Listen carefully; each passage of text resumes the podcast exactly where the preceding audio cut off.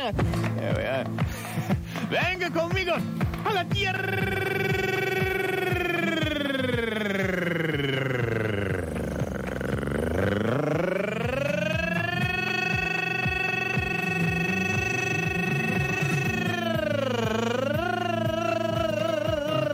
la muerte.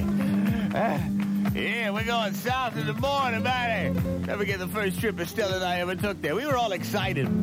We got off the air, the, the airplane in Acapulco.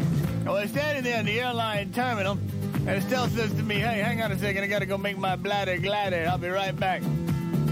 So I'm standing there looking around, you know, people are passing me. I'm saying, uh, Buenos dias. Uh, hello, ¿qué tal? Uh, people are just sneering at me. But finally, this big Mexican comes walking up to me at a gigantic sombrero, uh, this kind of Indian looking blanket wrapped around his shoulders with machine gun bullets crisscrossing his chest. He said, You gringo pig! Hey, look, everybody! Another gringo pig has arrived in Mexico to foul our streets! to take pictures with his Instamatic, to eat burritos,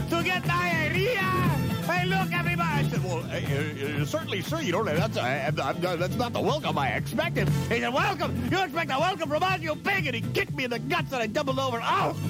He grabbed my suitcase, he smashed it on the terminal, and he held up my flowered underwear for everybody to see. And then he said, all right, you pig, you're an animal, I treat you like animal. And he climbed on my back as I, as I, as I lay there on all fours. He said, come on! Yeah!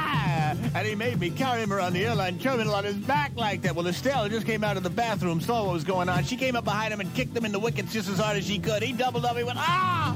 Ah! And she turned to me. She said, you spineless twit! How could you let him treat you like that? And I said, but Estelle, she said, how could you not stand up for yourself? I said, but Estelle, she said, I've only got one thing to say to you.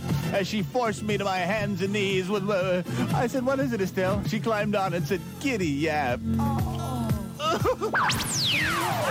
The rock of the 80s is on DC 101.